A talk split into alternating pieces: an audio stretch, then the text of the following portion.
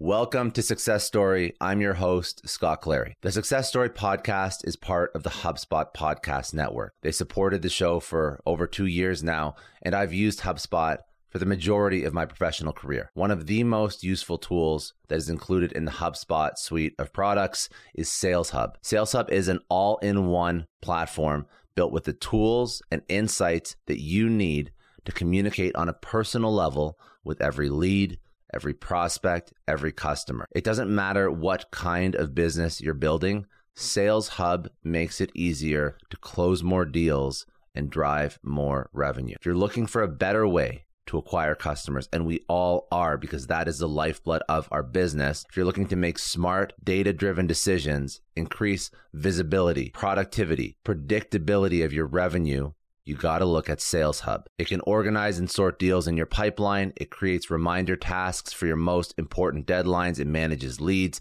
It automates outreach. It tracks and closes deals all in one place. And on top of that, it's free to get started and it grows with your business as it scales. There's 1300 integrations and a ton of valuable add-ons. Customize it exactly to your needs. With Sales Hub, closing deals is no longer a big deal. Go to HubSpot.com slash sales and try it for free.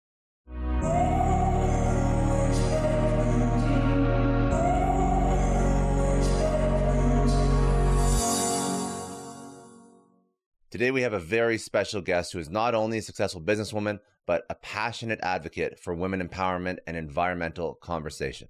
She is Sarah Dusek a managing partner and co founder of Enygma Ventures, a private investment fund dedicated to supporting and investing in women led businesses in Africa.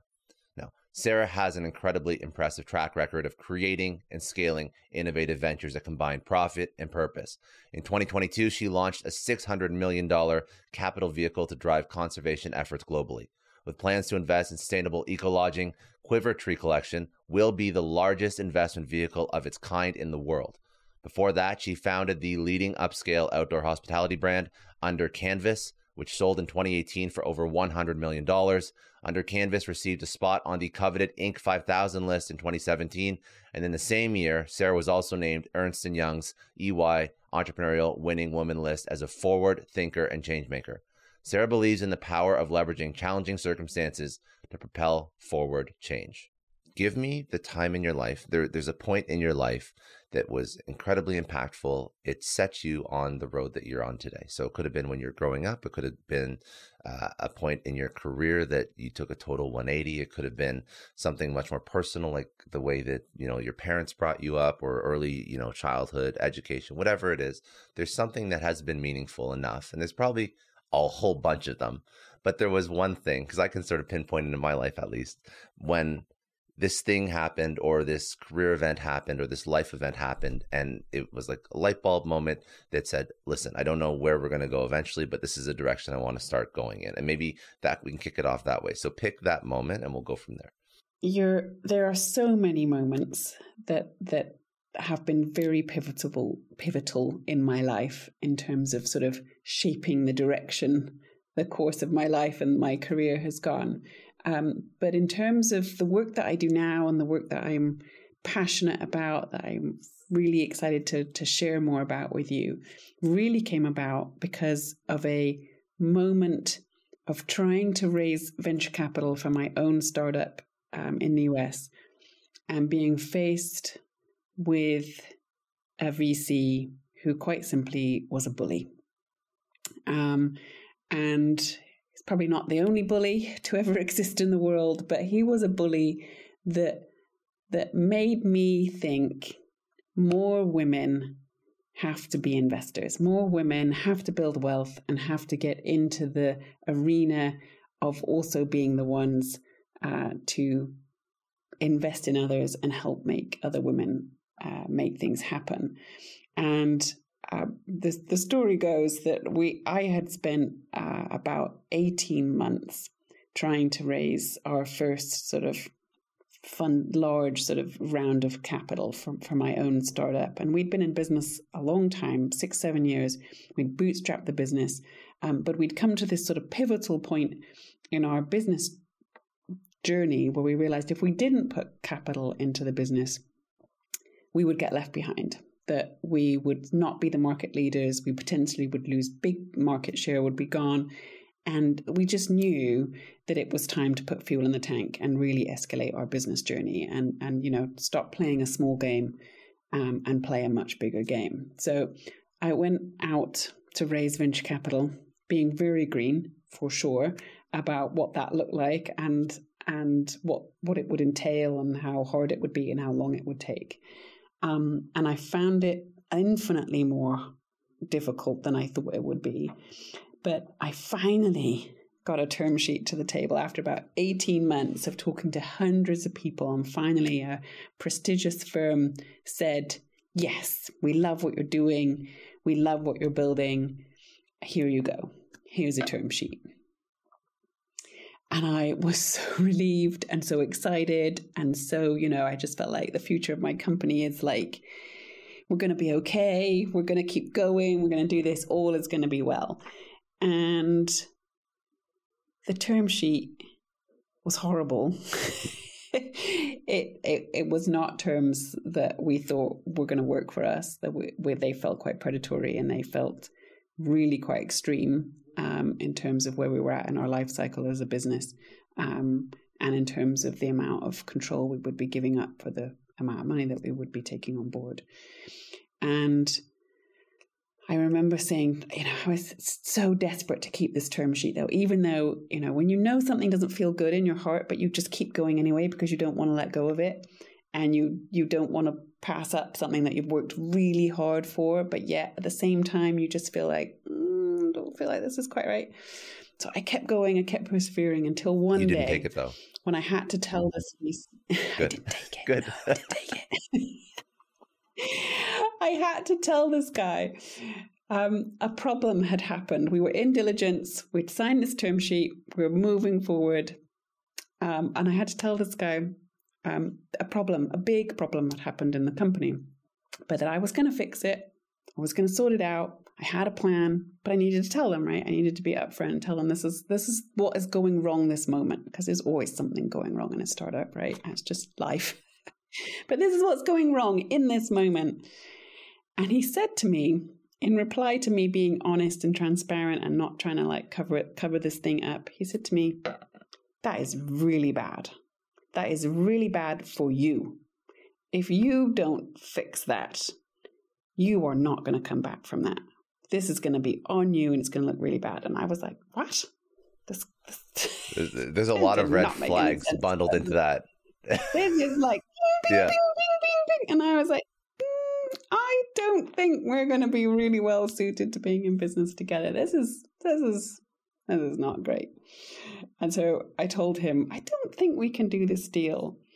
At which point he cemented my decision by telling me, well, you are never going to be able to, if you don't take money from me, you are never going to be able to raise capital from anyone because everyone's going to want to do a deal like this. And I'm going to make sure that no one wants to invest in you because I'm going to blackball you. I was like, well, we, I am really sure I am not doing a deal with you right now. Can I even frame it up a little bit? Like, because you said you bootstrapped, so you were growing the company and it was healthy. Was it even? Was it profitable? Like, was there all the markers? Yeah, we were really profitable. We were really we had we we were doing about seven million dollars in revenue by about this point.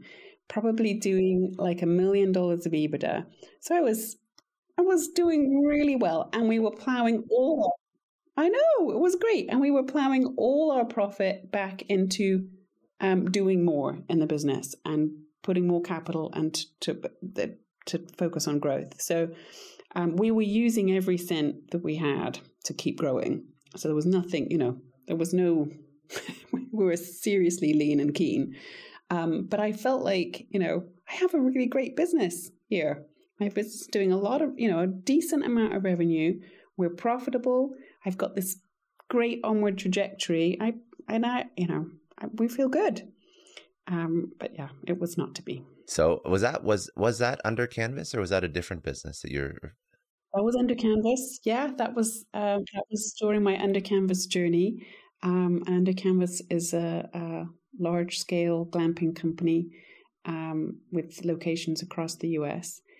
Um, but that moment made me realize if I ever sell my company, if I ever turn Under Canvas into something that is valuable, um, that somebody else wants to come along and buy at some point in time, I'm going to be an investor. I'm going to put my money where my mouth is and start investing in other women because this is crazy.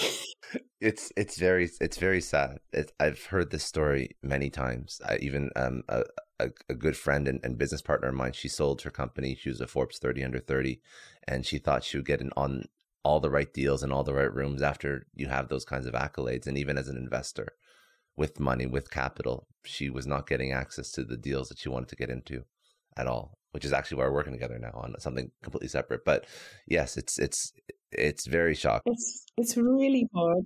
It's very shocking. It's like it's like this is not the 1920s. This is like we're we're, we're this is this shouldn't be like this. And and I and I just fundamentally felt in my heart that venture capital doesn't need to be like that, and that actually venture capital it's what fuels economies because it's what builds businesses, right? And you know, my whole philosophy now is is that um, that's how we move countries and nations forward that we we invest in building businesses because when we build businesses we create jobs that that creates revenue that that stimulates economies um, and that's what makes our world go round if we think about what what makes the US economy one of the largest economies in the world it's small business it's business um, it's this ability, it's the American dream that says anyone can make it and anyone from anywhere can build something extraordinary and solve problems and make things happen. And we just build this extraordinarily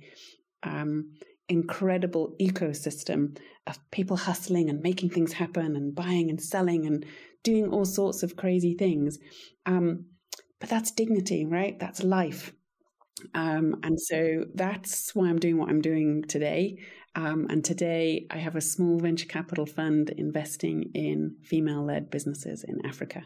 So the two pronged approach of, of investing in women and helping other women go on the, the journey that I've been on and um, also using capital to help fuel economic growth in emerging markets. Okay, we're going to go into that. I'm not done with Under Canvas yet. I'm I'm I'm just still curious. Just just one more. We have to like we have to know. I I know how the story concluded because it was amazing and there's press around it and it was very successful. But how did you get over that hump? So how did you how did you grow? What happened? You you got rid of this really. Well, I cried a, after that hump. I cried a lot let's not let's not be around the bush right now. I cried a lot and I felt really sorry for myself and I I had a little pity party for about 5 minutes. And after that pity party, I got back up again and said, "Okay, still got to go find money. Still got to put fuel in this tank. Still got to get this done." Um, so thankfully went back out to market and about 6 months later did a infinitely better deal uh, with fantastic terms, um, with great partners who we loved, uh, and I think they still love us because I made them. um, and uh, we went on and uh, uh, really, really e- exponentially grew the grew the company. And uh, about a year later, after that, um, unexpectedly sold the company uh, at the very end of 2018. Yeah, it was a good exit. So it was. It was quite a wild ride there for a couple that, of years. But that's how business is. So, what before we really focus on what you're focused on now, what would be the one thing that you would tell a young entrepreneur who's raising money, who's in a similar situation to you? 18 months is an incredibly long time. So stressful, so time consuming.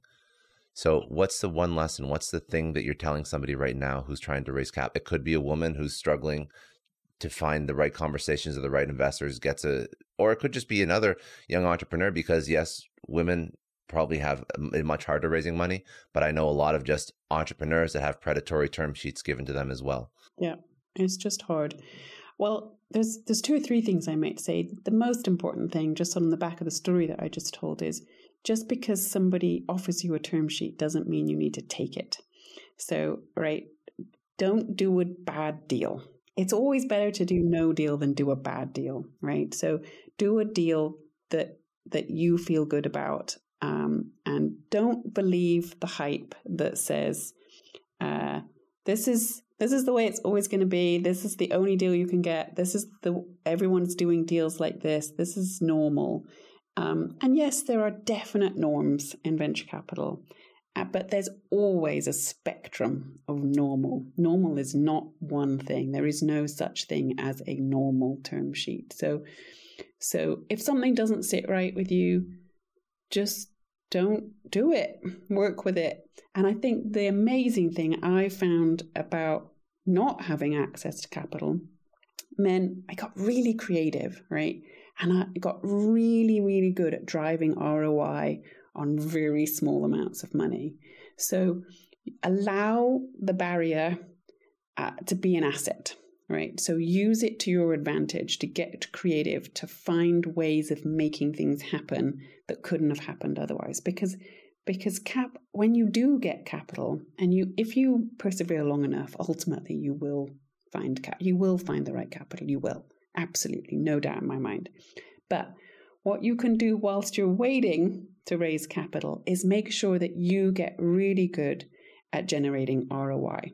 Because when you do get money, you know, large chunks of money hit your business, you can then really put that to work and be really good at making that money work for you.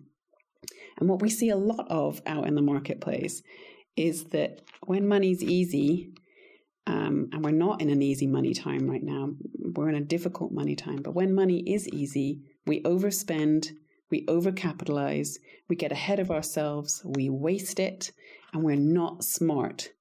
And all that does is it makes it harder for us to go raise more money.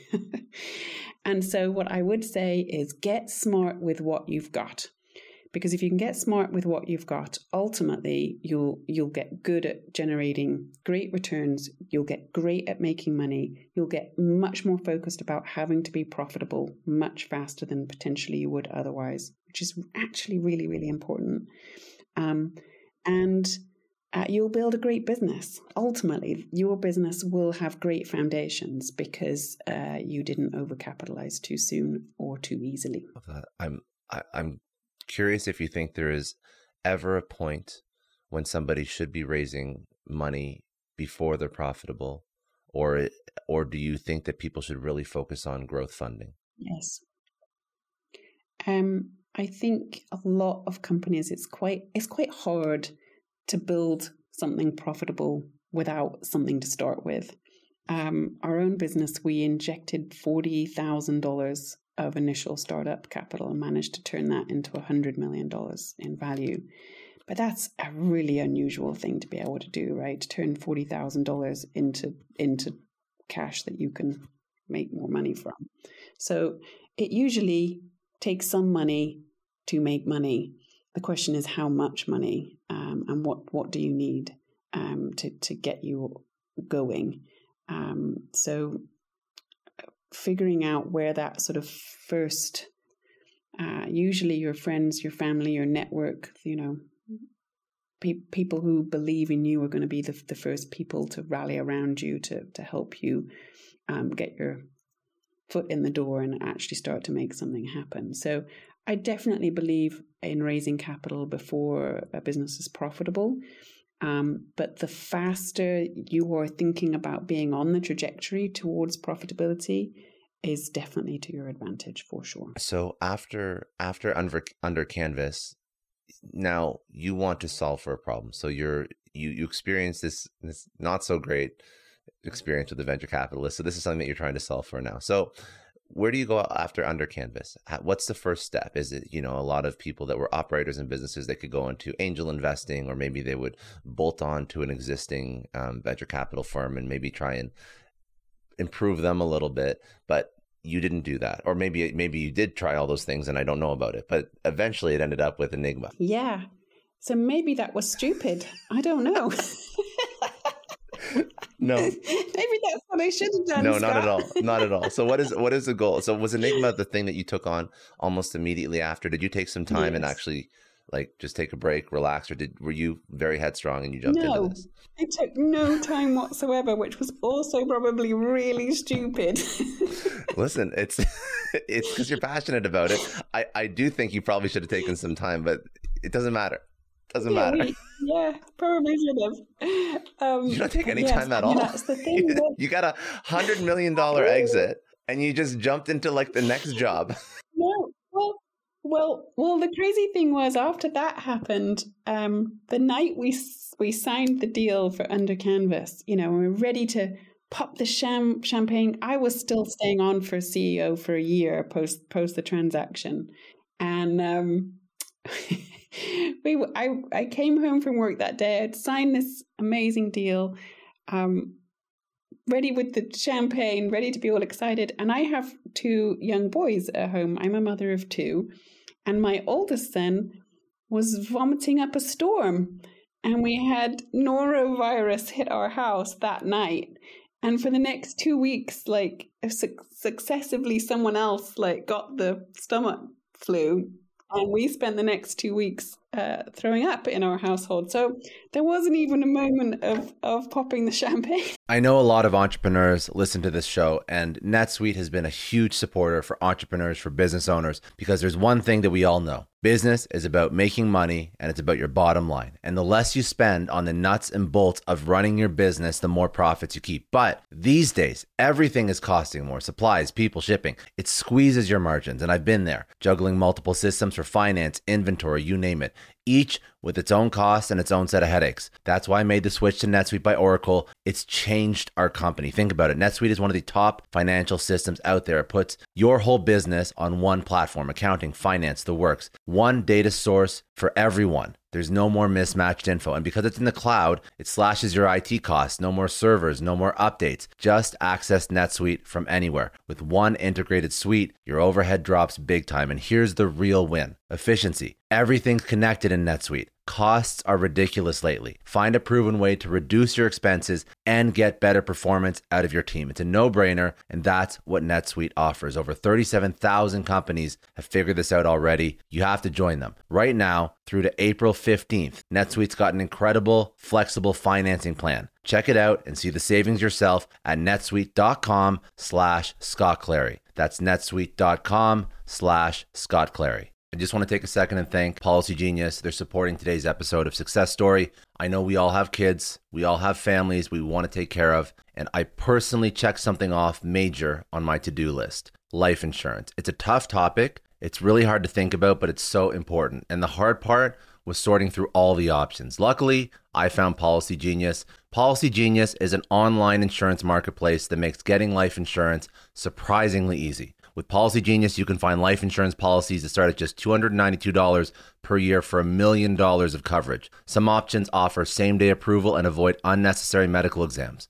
Now, knowing my family's protected brings me incredible peace of mind. Don't put off this important decision. Check life insurance off your to do list in no time with Policy Genius. Head to policygenius.com or click the link in the description to get your free life insurance quotes and see how much you could save. That's policygenius.com. Today's show is brought to you by 1Password. Now, listen, we all have that one friend who's constantly forgetting passwords and needing help to get into their accounts. I have a solution. It's called 1Password. 1Password is the award winning password manager trusted by millions of users and companies like IBM and Slack to keep logins, credit cards, and other private info safe in an encrypted vault that only you can access. No more sticky notes with passwords or using the same password everywhere. I've been using 1Password for a year now and I can't recommend it enough. It saves me time from having to reset passwords and gives me peace of mind knowing my info is secure. With convenient features like automatic password generation and login autofill, 1Password takes the hassle out of passwords. You can use it on all your devices iOS, Android, Mac, PC. Everything syncs seamlessly. And with top notch security audits and encryption, your data stays private. So do yourself a favor and check out 1Password today Go to onepassword.com slash Clary and get a two-week free trial. Let 1Password remember all of your logins for you so you can remember what really matters. That's onepassword.com slash Clary for two weeks free. but I did go back to work for Under Canvas uh, for a year of transition post post that sale. Um, but so so things were were brewing for for me during that that year with thinking about um, what do I do next? What do I care about? Um, how do I make this idea a reality in my own head? And I, I was eager to to get stuck in uh, and get to work, um, working with other women, listening to their stories, hearing their pain and their challenges, um, and ready for a new adventure. So um, that's what happened, um, and we started uh, investing in the beginning of 2020, which was also a really good time to start a new venture. of course. of course. But I was very thankful for it actually because um, it meant that during that crazy, crazy time, I still had a very strong sense of purpose and people to support and people to rally around. Because it's actually very difficult once you've, and maybe not many people talk about this actually, but when you've been a CEO and you've been a founder of a startup for a long time, I mean, 10 years is, you know, a good chunk of one's life. It was a quarter of my life. Um, it's very hard to suddenly not have that. Uh, you know, I had a lot of people I was responsible for. You know, I spent my life traveling from one place to another, um, being all over the place, um, meeting people working with different groups of people. And suddenly for it all to stop is quite strange.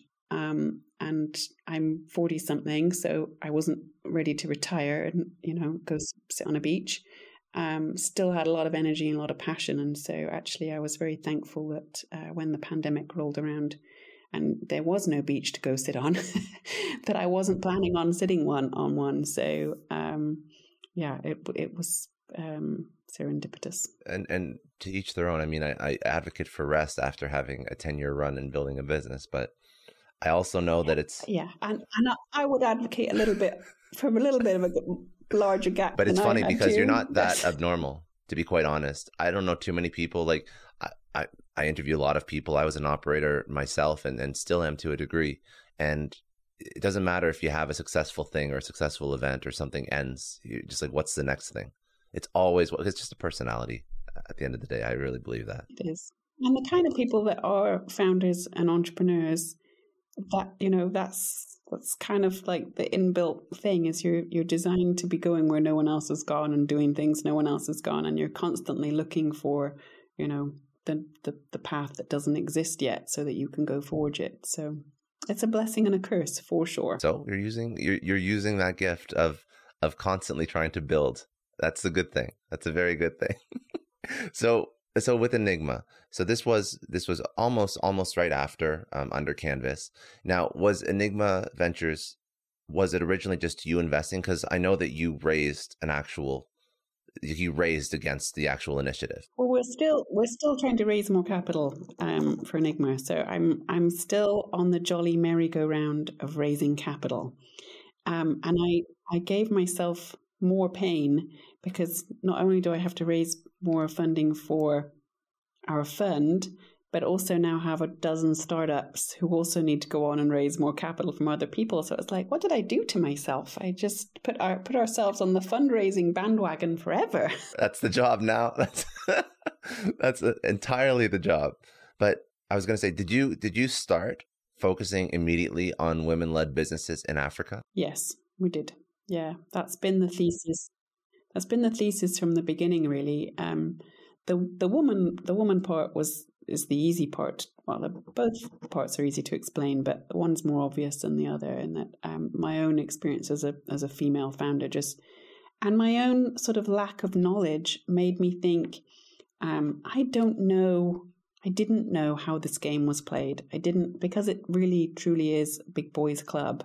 Um, it really was quite difficult to navigate. Um, and I, I realized if I, you know, I'm very well educated, um, but if I felt like that, I can't be the only woman in the world that this was hard for or this was difficult to break through in. So I just felt like I think I could I could potentially make it easier and I could potentially help other women get a leg up um, in in making this um, traveling this same journey that I've been on. So that was the first part.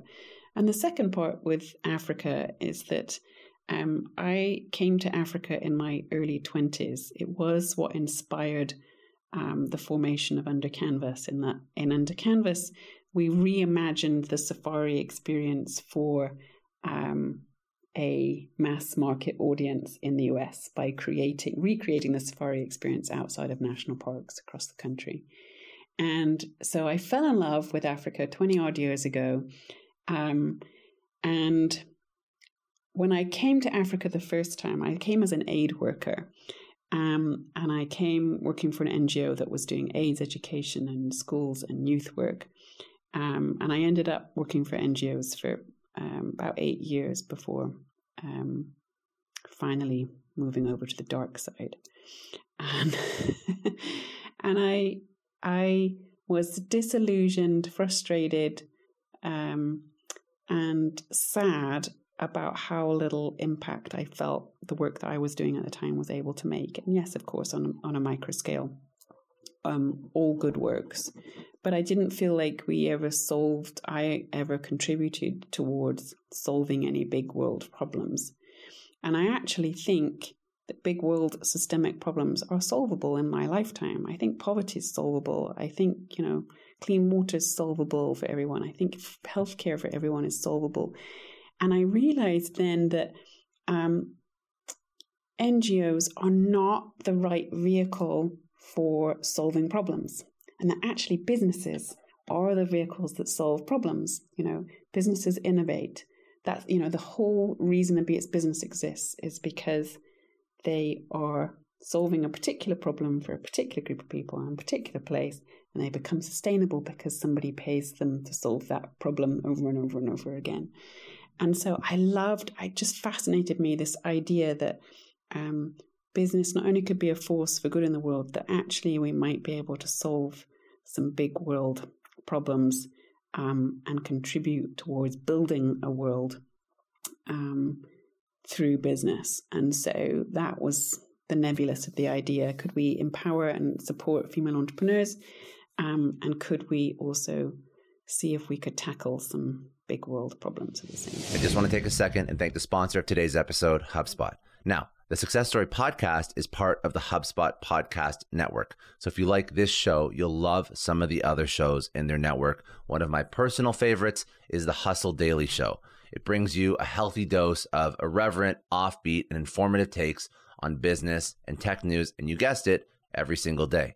Some of their recent episodes that were my personal favorites how AI is making fake IDs, how to meet your favorite CEO for a few thousand dollars, and also how TikTok is turning into an online mall and starting to replace QVC. If you love business, if you want to get it daily, listen to the Hustle Daily Show wherever you get your podcasts. Interesting. I, I, I have similar views about NGOs and the, the the the thesis of the NGO is is great. Like they want to do a good job and they want to solve a particular problem but it doesn't seem to move the needle at the rate that it actually has to be moved.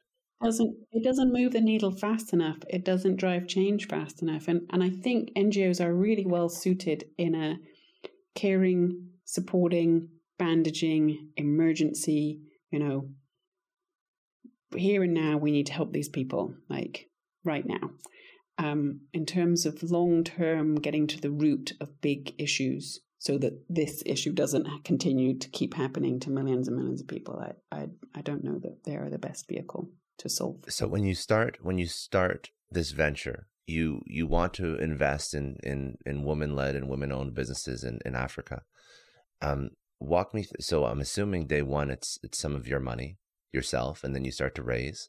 Now, what are the nuances of of investing in Africa? Because I know nothing about it. I know that investing in North America is already high risk, and I and I, I even would know the institutions and infrastructure that supports it, so that at least if, even though it's high risk, there's still some chance that if you have a YC company or if you have some other company that has a you know has a big name has a big name investor, there's a good chance they're going to be successful. But in Africa, there is an ecosystem and there is infrastructure, uh, not to the degree of North America, but you have to vet that out. You have to solve for what does good look like? How do you find the, the right entrepreneurs, entrepreneurs, right idea, right market?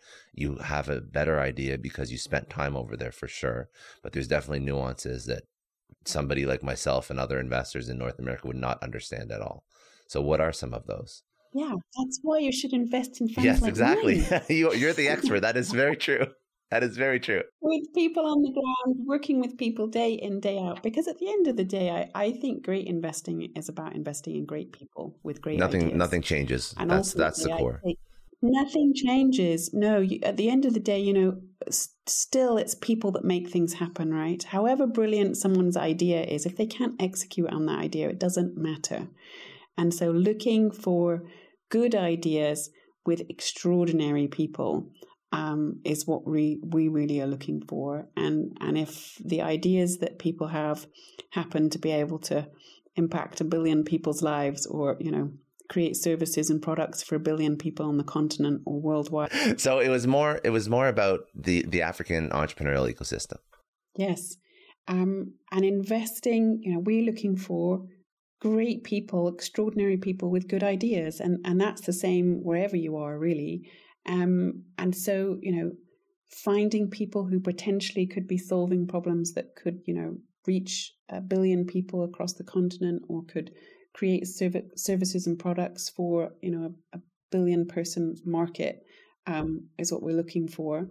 Or, or a global company that could be global or produce products and services that could be utilized around the world. So the ecosystem, you are right, is just very early. So it's like we are 50 years ago, the origins of Silicon Valley. And, and I think the exciting thing about that is A, there are an extraordinary number of opportunities because the ecosystem's so young. Um, and there's great opportunity to sort of get in at the beginning of, of something before, you know, things are really taking off. But at the same time, a real opportunity to do things differently than have happened through the venture space in Silicon Valley. And there's there's a lot that I would change, for example, about the Silicon Valley in investing space. And so Africa's because we've got sort of sort of an early market, there's a real opportunity to to learn from everything we know about what works and what doesn't work. Um, and figure out is there a way to look at Africa and go, what's going to work here? What do we know? What do we not like? What what's good? What's bad? What's ugly? Um, and how do we do something new? And that's pretty exciting for any entrepreneur. That's pretty exciting. So maybe even like go into some of that. What's what's not good about Silicon Valley? What what should we do different? What are you trying to do different in some of the companies that you invest in, nurture, mentor, advise? What are those things? I, I mean, starting point maybe equitable terms. So, very often, what you have on the table is the money has all the power and the entrepreneur has none. And so, we have, you know, a whole system that's built around the VC being powerful and, and, and the entrepreneur not being, and being very much in deference to the money that's at the table. So, there's, there's so much we can do to level that playing field. And yes, we all understand you know we're trying to trying to make money by investing right? But i also think we need to be true real partners that sit alongside each other pari passu at the table and say we're in this together. Um, and i'm not more powerful and more important than than your effort and your energy and your sweat um, and my money isn't more powerful and more important than you. And so i think that's that's one thing. Um, i also think investors acting like um, they aren't like in charge.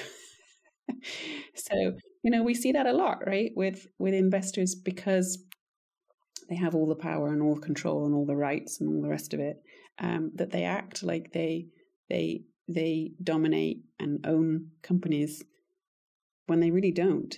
Um, and actually, what I think what entrepreneurs need is they need us a to get out of the way when they're when they're going great guns, and they need us to ask great questions um, and help them learn the things they don't know that maybe we already knew because we learned the hard way or the expensive way um, and share those things right? But but but create an environment for freedom because um, we some people still have to learn their own way the hard way right? And i my own experience of investing is you know sometimes i can tell women you know that's this we should do it like this. This is not the way it should be done or you know it'd be better if we did this and sometimes people just need to make their own mistakes.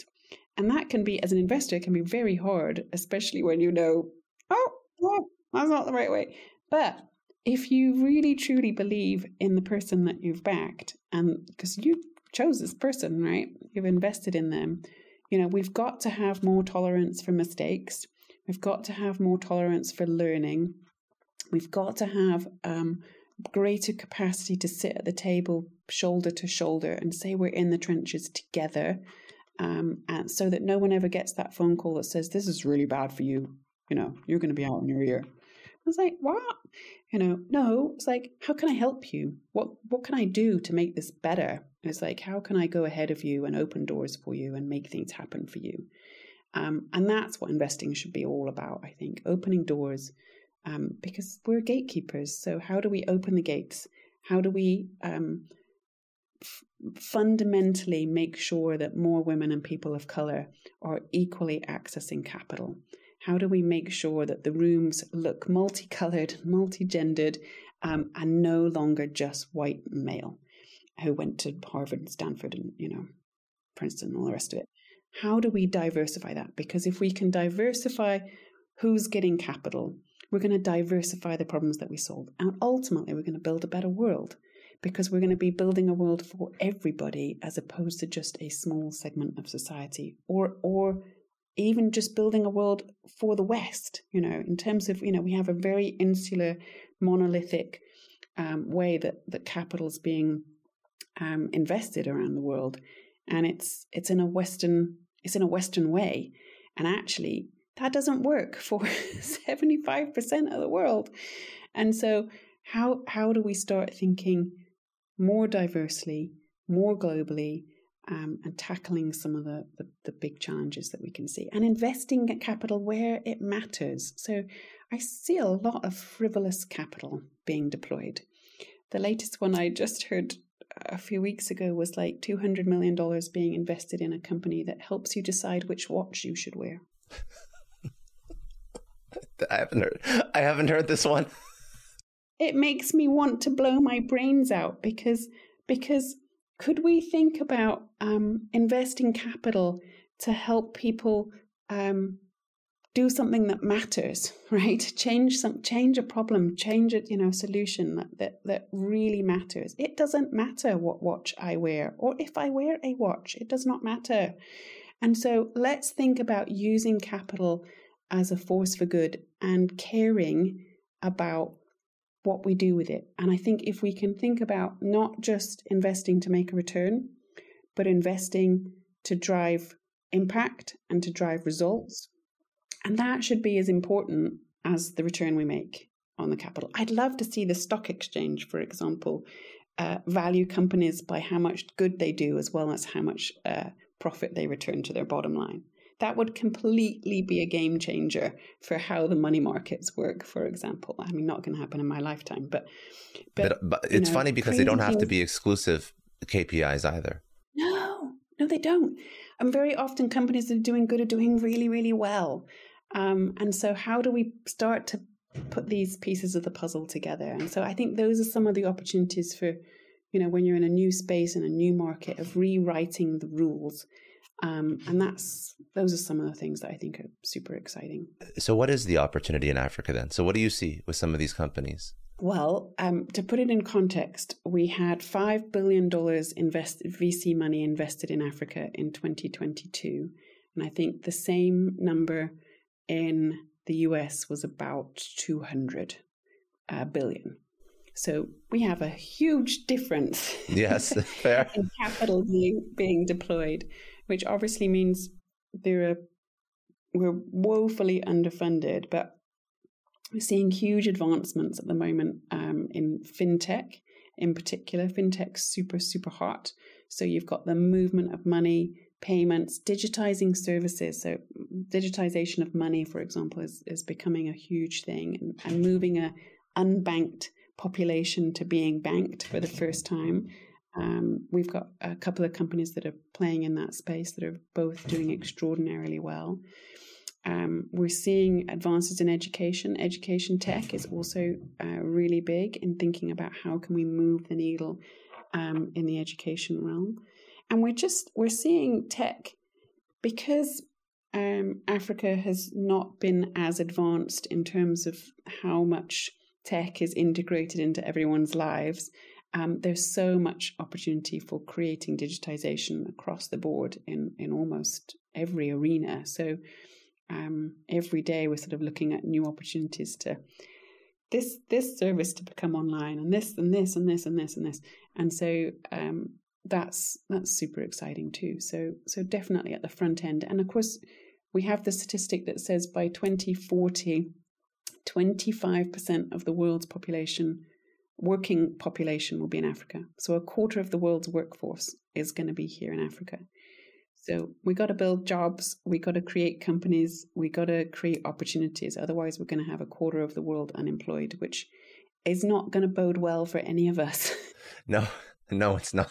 um, but when you look at the opportunities in Africa, what are there's there's obviously reasons. It's it's not without any cause for concern why people have not poured money into Africa yet. So, what are the challenges that you face at a at a political level at there's there's layers to this that makes i'm sure some of it more difficult than a free flowing economy like the us so what are the things that also have to be updated in conjunction with yeah so so we've got infrastructure issues and depending on which country you're in you know the infrastructure may be more advanced or less advanced you know, and your logistics is therefore problematic potentially with supply chain um, and production local local production of products potentially challenging. Um, i just don't think enough money has been invested in africa period. Um, and so some of the historical lack of investment just really shows drastically in Africa. Um, you know, be that roads or hospitals or you know education. You know, some of the fundamental things that you know are in power. And you know, I'm sitting in a you know one of the wealthiest countries in Africa. I'm in I'm in South Africa. Um, has probably some of the best infrastructure on the continent, um, and so it varies drastically wherever you go. But I we're seeing all sorts of incredible people come up with ideas for solving even some of these big kind of issues. Like I, I, I'm seeing all sorts of logistic companies starting to come up, for example, trying to tackle the cross-border um, logistic challenges and digitize those services and you know, find ways to get things across borders much more easily. Um, so there's definitely challenges, uh, um, but there's challenges everywhere. No, agree. And uh, what I'm hearing everywhere. I was going to say what I'm hearing. I didn't mean to cut you off. Apologies. I just wanted to to really paint this picture. So the, a lot of the companies that you're investing are solving the infrastructure challenges that really it's it's almost like a chicken and egg scenario.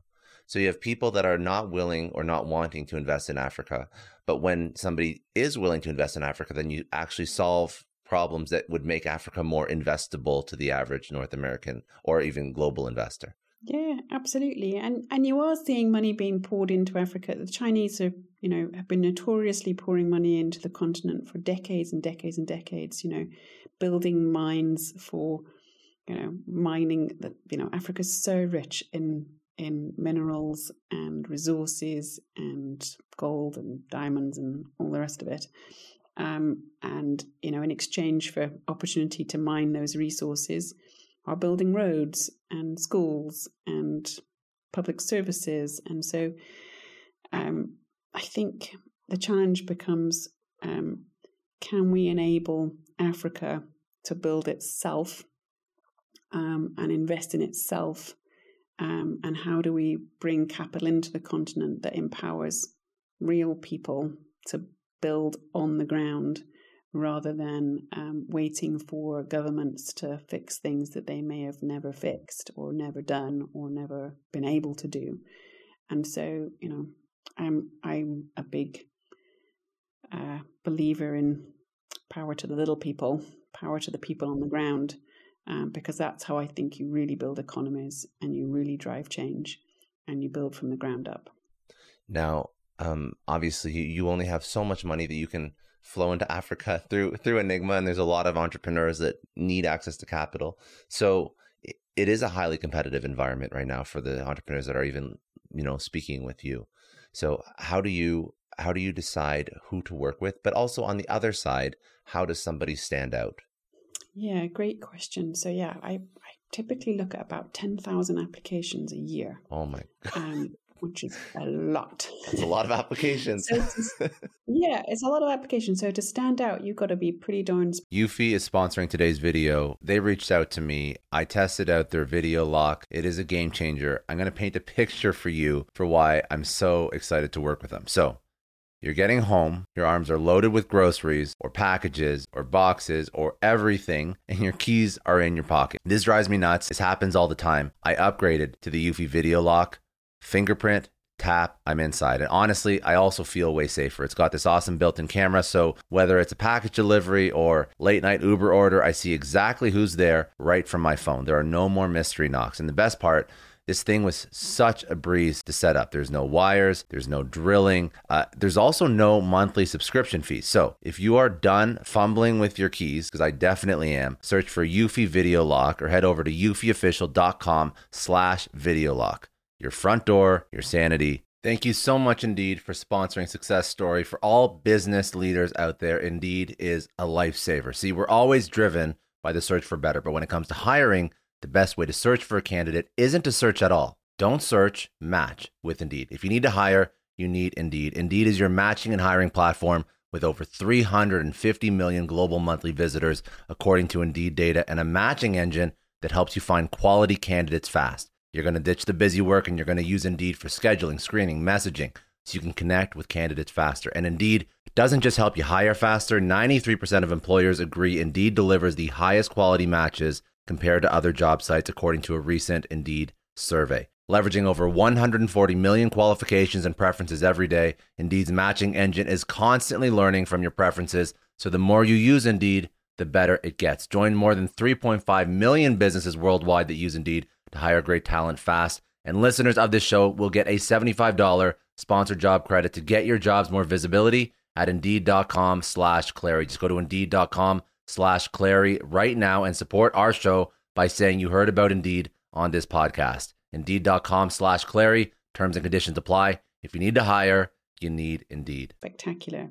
But I tell you what stands out more than anything, and it's traction. So when you can prove you've already done something and you're already doing it and you've already got huge amounts of momentum and you're growing really fast. It's really hard to pass that up, right? Because really, venture capital, all we really want to do is back something that's already working, that's already got some momentum, and that you can pour some fuel on the fire. So you want there to be a fire. You want there to to to be something that's already raging and that you just help it out just a little bit by putting more fuel into it. So I'm looking for stuff that's growing. It's growing, you know, rapidly month over month. It's got a really good trajectory. Um, that it's easy to see if we just put more capital to work, this growth can continue because um, that's magic. I love that. And what would be the advice? Because I know that you know you you pitch to a whole bunch of VCs and now you're now you're on the other side of it. So when when women are pitching in particular, um, I know that there was a couple things that you sent over ahead of time, which I thought was an interesting point that you laid out. Navigating the confidence gap.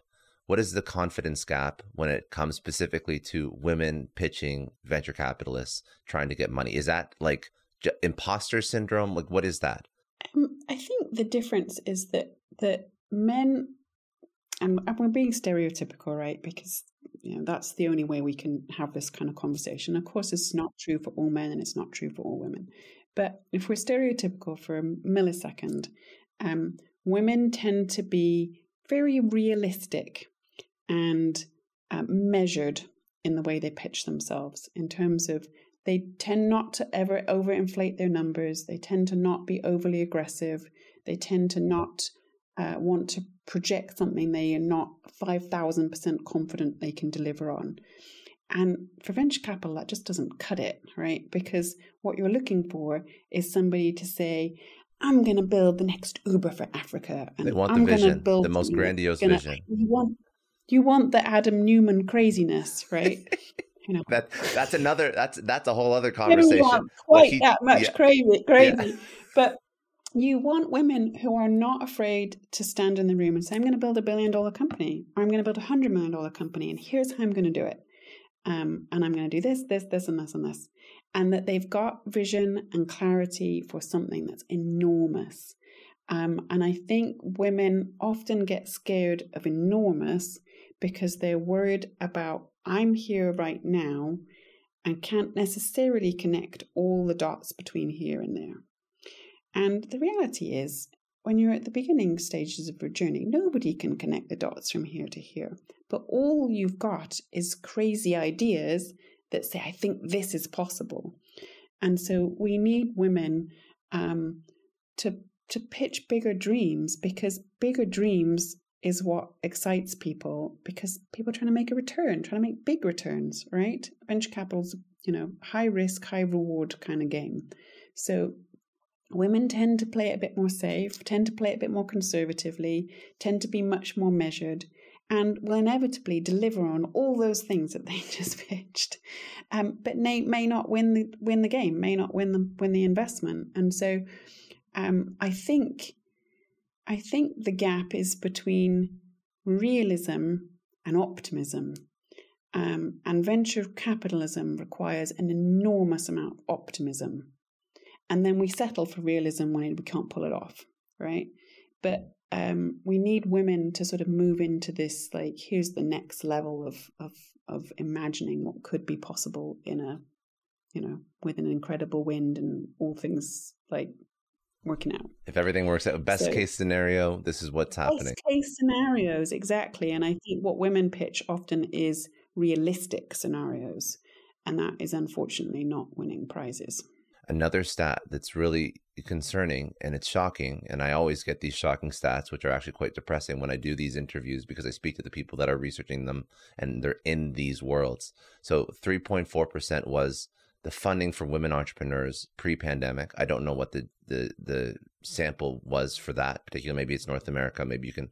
Um, Would it be North America? Yeah. Yeah, but the, it was it reduced from three point four percent to two point four percent of overall funding, which is absolutely wild. Those numbers are like so so horrible, but I guess if these are the numbers, these well, are the, the numbers. The crazy thing is, is that stat hasn't really it's not really changed. I mean, yes, that's yeah. like a little drop, but the stat has been. I have issue with more the three point four percent than anything. Like it's like the three point four percent to two point four percent sucks, but the issue is not that it went from three point four to two point four. The issue is that it started at three point four. Yeah, exactly, and just and just that it's been like that for decades. It just hasn't changed. That there's been no major movement in decades. It's not like, oh, last year was a bad year and we had a dip and we were on the up every other year prior to that. No, that's just not the trajectory of how that's been, and and we're not moving the needle on it, and we're not we're not seeing it change at all. Uh, and and as you said, it's it's getting worse more than anything. So, I you know that is a depressing a depressing stat, and the only thing there's two things that will move the needle just like when we had to all get real with it's no longer okay that we hire people that only look like us. We have to start diversifying uh, who we hire and we have to start working a bit harder to find people who don't look like us in our hiring and that becoming a much more mainstream approach. And definitely, we're not over that hump yet, um, but definitely it's in our radars. Most most senior execs would have it in their radars that they should be thinking diversely about hiring for their companies because it if nothing else it will make their companies likely perform better because diverse teams generally perform better i think we have to have the same realization with venture capital that actually our portfolios might perform better if we had a more diverse group of people uh, sitting at the table getting capital um, and building businesses and so we've we've that's the first thing really. The the gatekeepers absolutely have to start thinking differently about it being okay to uh, not be okay to only invest in people that look like them or um, you know a monocultural approach to investing. We've we've got to do something about that. We've got to do it quickly, um, and we've got to to to do it overtly and and that means people of color have to be sitting at the table and women have to be sitting at the table. Um, so That's that's the first thing. The second thing is women have got to start thinking bigger. So the other problematic stat is that only 2% of women-led businesses ever do more than a million dollars of revenue. So there's a Get problem. Right? Are you, are you yes. serious? Yes, exactly. So only Holy 2% shit. of all women-led businesses do more than a million dollars of revenue. So women have got to start thinking differently about the women that they build. If we want to be more investable, we've got to be building different kinds of businesses. So that's the thing we can control, right? We can't control the gatekeepers. The gatekeepers have to do that by themselves. But the thing we can control is building bigger, thinking bigger, um, taking the ceilings off the things that we think about and, and the things that hold us back to be able to build businesses that are um, completely different than what we're doing today. And how do we do that? Well, we surround ourselves and we find people to help us think differently than we already think. We help we help we get people to help us get unstuck. We get coaches, we get mentors, we belong to associations and networks and we join WPO and EO and we do what we, you know, and our chambers of commerce, and we get help because um, it is okay for us to say, I don't know how to do this. I have no idea to how to build a business that does more than a million dollars of revenue. I don't even know how to build a business that does a million dollars of revenue. Get help. Um, because women, if we don't, this this is what we're saddled with, right? And women have to start thinking about building different kinds of businesses and businesses that scale. And we have to give ourselves permission. We have to say we are able, we are capable, um, and we will find the resources to be able to do that. Um, and we will do it um, because I think the world needs us to do it. Uh, I think the world will be a much better place for all of us if women do it. Um, and yes, I know we have childcare responsibilities and, you know, an unequal burden for managing our homes and managing our children's lives. Um, but it is possible to do it. Um, we just need to ask for help and not be afraid to ask for help. Do you notice in some of the women founders and entrepreneurs that you work with, they had a vision when they came in and when they raised money from you, but then being in your uh, your ecosystem just being around you all the time and, and having these different conversations do you see the vision start to change? 100% absolutely. It's almost like you give women permission and, and when i first hear them pitch and they, they give me their realistic pitch and then i say okay let's multiply that by 100 let's think about doing that 100 times bigger than you're imagining today and then they go oh okay. All right. Let's do that and it's it's not like it suddenly is like, oh no, I can't do that. It's like somebody giving you permission to think like that. Somebody saying, that's not overly ambitious, that's not inappropriate for you. We could do this. Let's do that. And then suddenly that's a game changer for women because then you, you've taken off the, the, the, the mindset that you've maybe come to the table with and someone has helped you shift your thinking and you're surrounded by other women who are thinking the same, which is really powerful because then you don't feel like you're crazy. Um, then you just feel like, oh, this feels much more normal. And that's what we need for women. We need it to feel much more normal to be talking about doing a $100 million of revenue. That needs to be normal. Well, if you just uh, like if you if you equate it to the, that stat you just dropped, you said less than two percent do a million. So say that there's probably a stat for men, and it's going to be much higher, I would assume. So say that I'm going to pick a random number, say fifty percent. So that just means that five out of ten of your friends have had businesses in your peer group have had businesses that have, if you're an entrepreneur, that have done over a million. So that's normal. It's almost like if you don't do under a mil, if you don't do over a million, then you're actually in the minority. Not normal. It's not yeah, normal. exactly.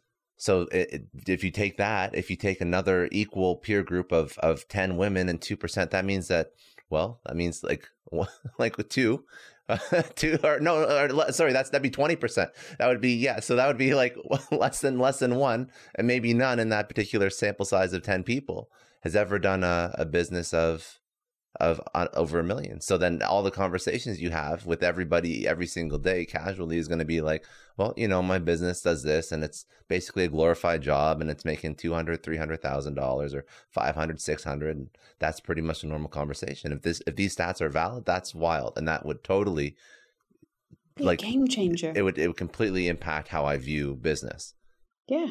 Totally, because you'd be surrounded by people who were having different conversations than you were having, and your normal would now be a different normal.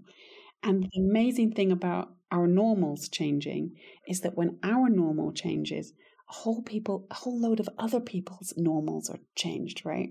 So imagine the, the difference your business can make if you go from doing 1 million of revenue to 10 million in revenue. Imagine how many jobs you just created. How many, imagine how many single moms just put their kids through school or college or whatever.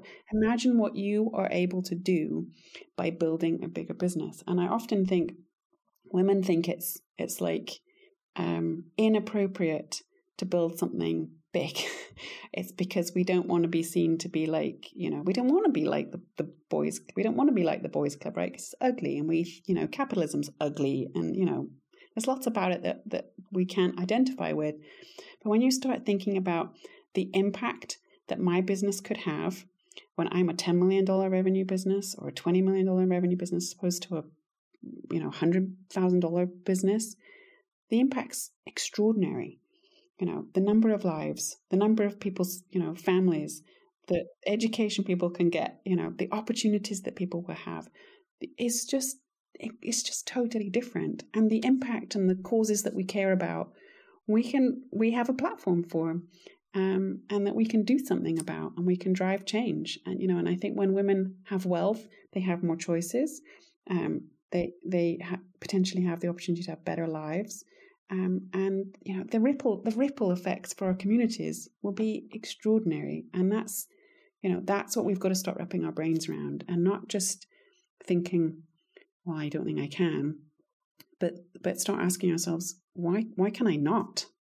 Why can I not do that? And and what's it going to take for me to, to make that happen? And and start putting yourself in the room where you don't feel like you belong today, but spending 10 minutes in that room will make you feel like, no, if they can do it, I can definitely do it. And that's what we need to do. We're putting ourselves in rooms where people are doing bigger and better things than we're doing it's it's just very interesting because you mentioned like the almost like the aversion to capitalism and i i do believe it's because if you look at the largest companies in the world and the most prolific entrepreneurs uh, there's a lot of negative though. There's a lot of negative that's covered and and you know uh, pick pick a, a name that everyone knows like Elon Musk. People love him people hate him for a variety of different reasons and or or any any company that lays off people, then that'll be in the news. You know, X company laid off X percentage of people. But if you actually think, stop and think for a second.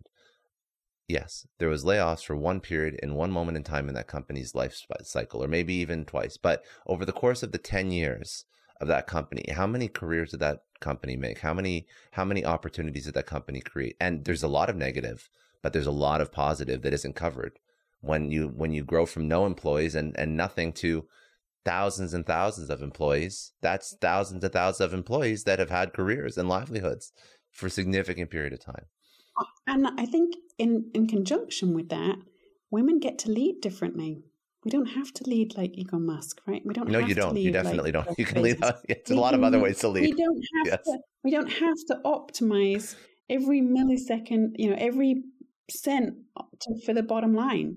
We can optimize for good. We can optimize for our people, right? We can optimize. There are many ways we can optimize, um, but making money gives us choices.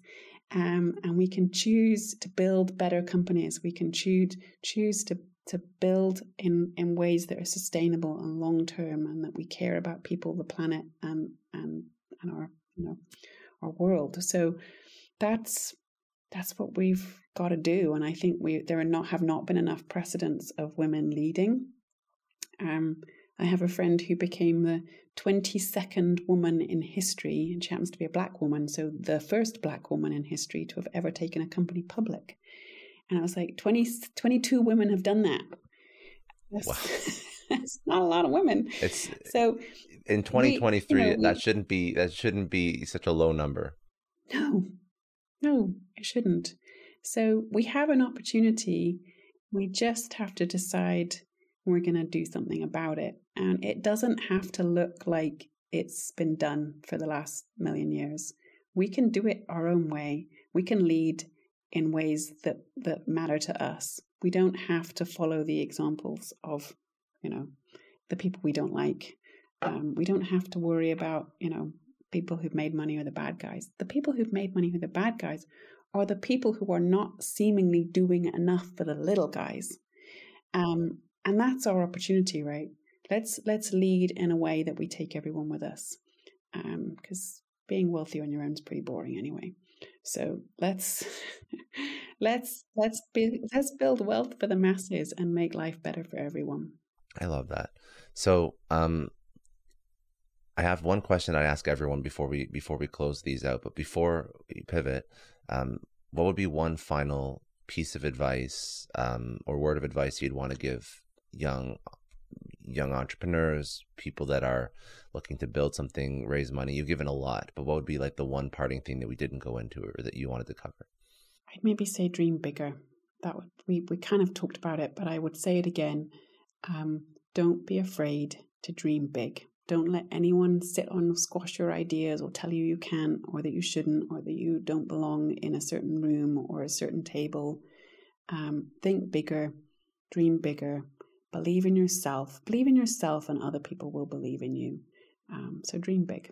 I love it. Okay. Um, if people do want to connect with you, where should they go? Where do you want to send people? Social, website, all of it? Um, yeah, I'm really active on LinkedIn. So uh, follow me on LinkedIn at Sarah Dusek um, and also on Instagram. But if you want to connect with me, you can find me on LinkedIn. Perfect. And then after all of this, um, what does success mean to you? You are asking the big ones today, Scott. um, I think it's quite simple, actually. Success for me, or maybe it's twofold. Success for me means um, leaving the world in a better place than when I arrived in it. So, hopefully, moving the world forward, doing something to move the world forward, even just a just a little bit, um, and connected with that, um, fulfilling and doing everything that I was designed and made to be and do. So, fulfilling your destiny and your potential, I guess. Not leaving anything on the table, putting it all out there. That's what success is.